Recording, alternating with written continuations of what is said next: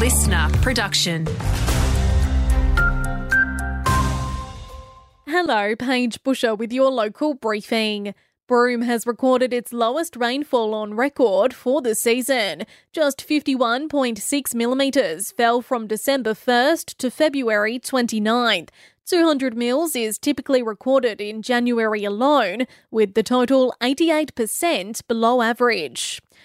Broome locals with details on the cutting down of several trees in town are urged to come forward. Shire staff finding multiple native trees in the drainage reserve off Frederick Street have been cut down with a saw.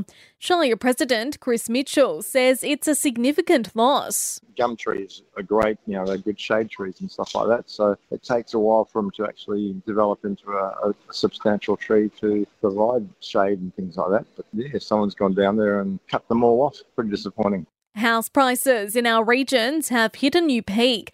Regional WA recording a 0.08% increase month on month, according to the latest figures from PropTrack.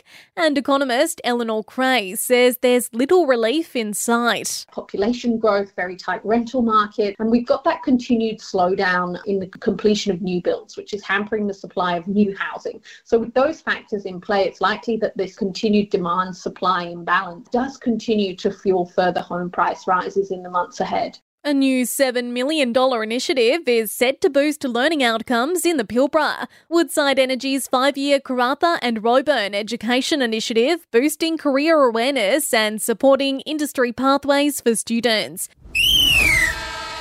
In sport, Karratha has come in third place in the WA Country Water Polo Championships, the men's team winning three out of five games at the weekend. Want more local news? Get free breaking news about our community. Download the Listener app, search for your area, and subscribe now.